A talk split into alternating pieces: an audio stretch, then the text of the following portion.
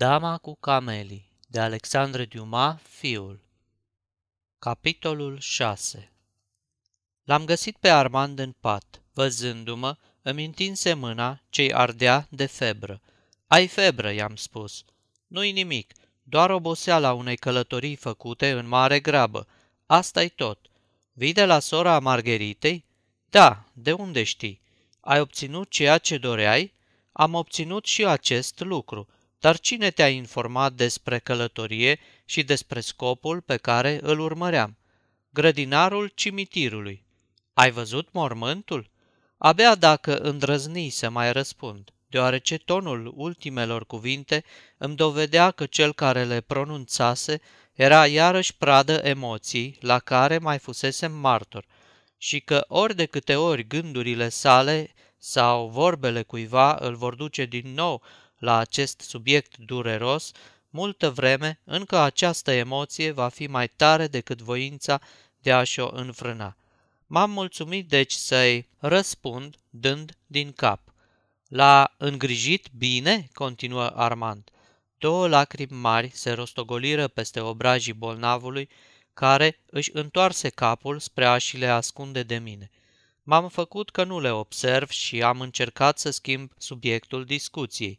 Iată că s-au scurs trei săptămâni de când ai plecat, am spus. Armand își trecu mâna peste ochi și îmi răspunse. Exact trei săptămâni. A fost o călătorie lungă. O, n-am fost toată vremea pe drum.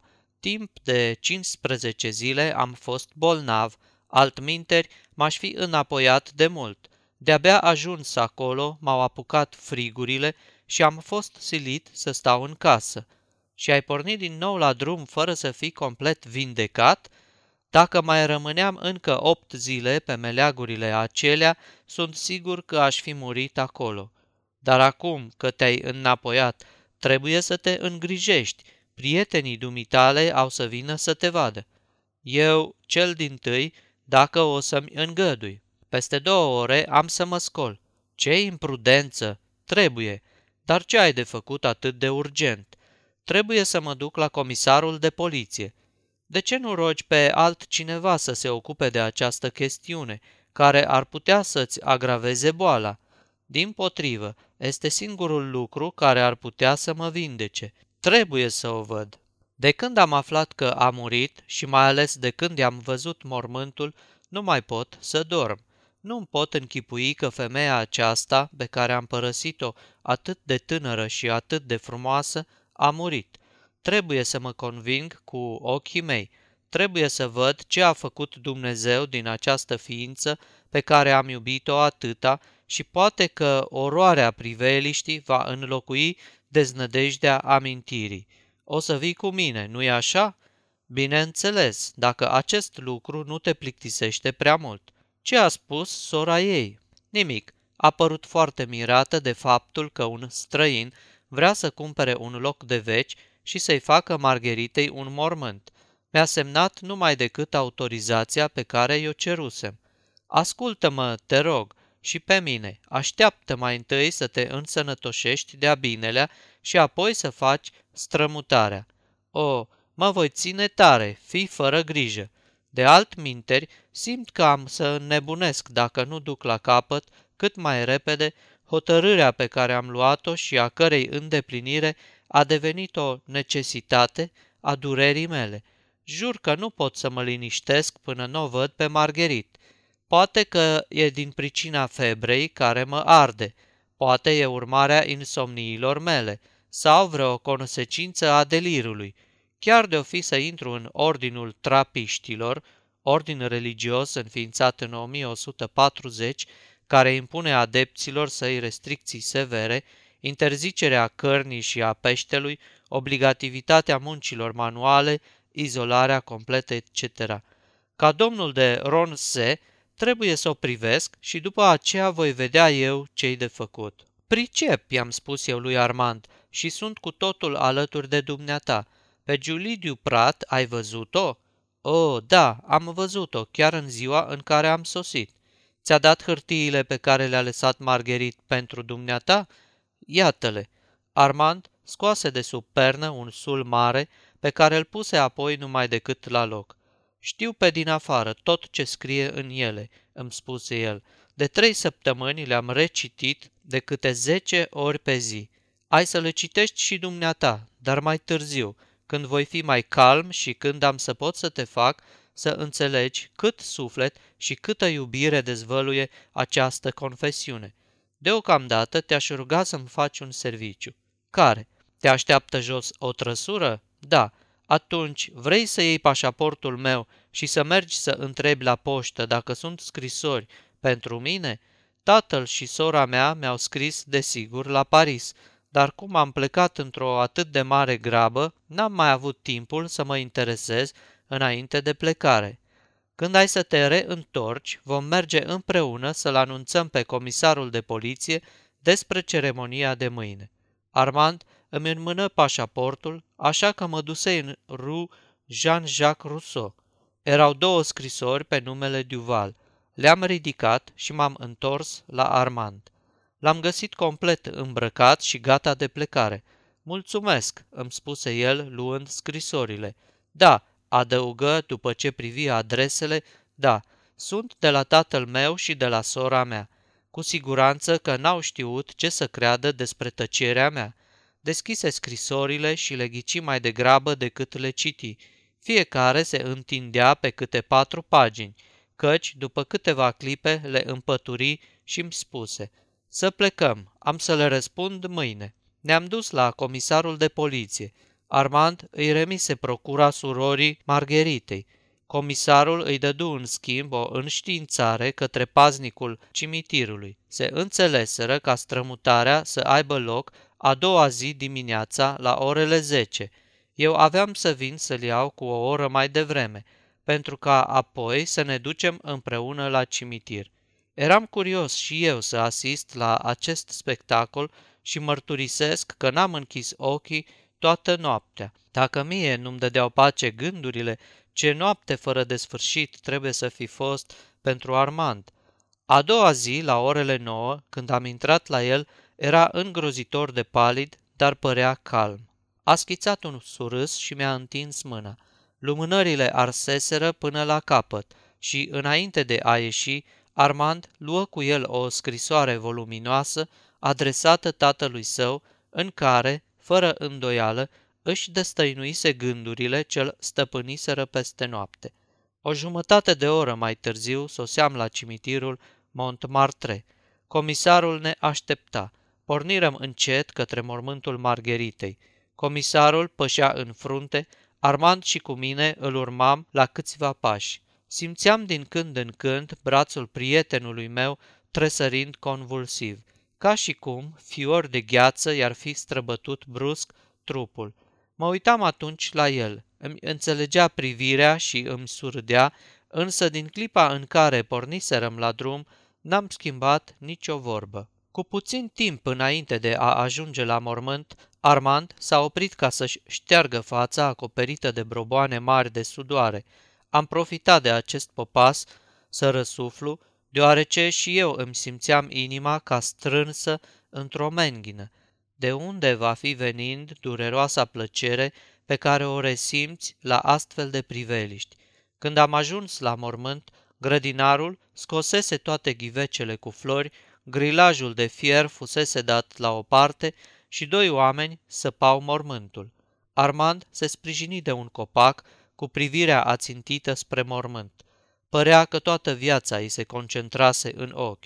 Deodată se auzi scrâșnetul unei cazmale izbindu-se într-o piatră. La acest zgomot, Armand se zvârli înapoi ca trăsnit de o descărcare electrică și îmi strânse brațul cu atâta putere că mă duru. Un gropar luă o lopată lată și goli încetul cu încetul groapa. Când nu mai rămaseră decât pietrele cu care se acoperă coșciugul, le aruncă afară una câte una. Nu-l scăpam din ochi pe Armand, deoarece, în orice clipă, mi-era teamă să nu fie zdrobit de impresiile prea puternice pe care se străduia să și le înnăbușe, dar el privea mereu, cu ochii fixi și larg deschiși, ca într-un acces de nebunie și doar un tremur ușor al obrajilor și al buzelor trăda că era pradă unei violente crize nervoase. În ceea ce mă privește, nu pot să spun decât un lucru. Regretam că venisem. Sicriul fu complet descoperit și comisarul spuse groparilor, deschideți-l. Oamenii se supuseră, ca și cum lucrul acesta ar fi fost cel mai simplu de pe lume. Sicriul era din stejar, începură să deșurubeze capacul. Umezeala pământului ruginise șuruburile, așa că n-a fost lesne de deschis. Când îi scoaseră capacul, răbufni un miros îngrozitor, deși înăuntru erau presărate plante aromatice. O, Doamne, Doamne!" murmură Armand și se făcu și mai palid. Chiar și groparii se traseră înapoi. Un giulgiu mare, alb, acoperea cadavrul, conturând câteva sinuozități. La unul din capete, giulgiul era aproape complet ros, lăsând descoperit un picior al moartei. Nu mai lipsea mult ca să leșin și în momentele în care scriu aceste rânduri, amintirea scenei acesteia îmi apare din nou în toată cruda ei realitate. Să ne grăbim, spuse comisarul.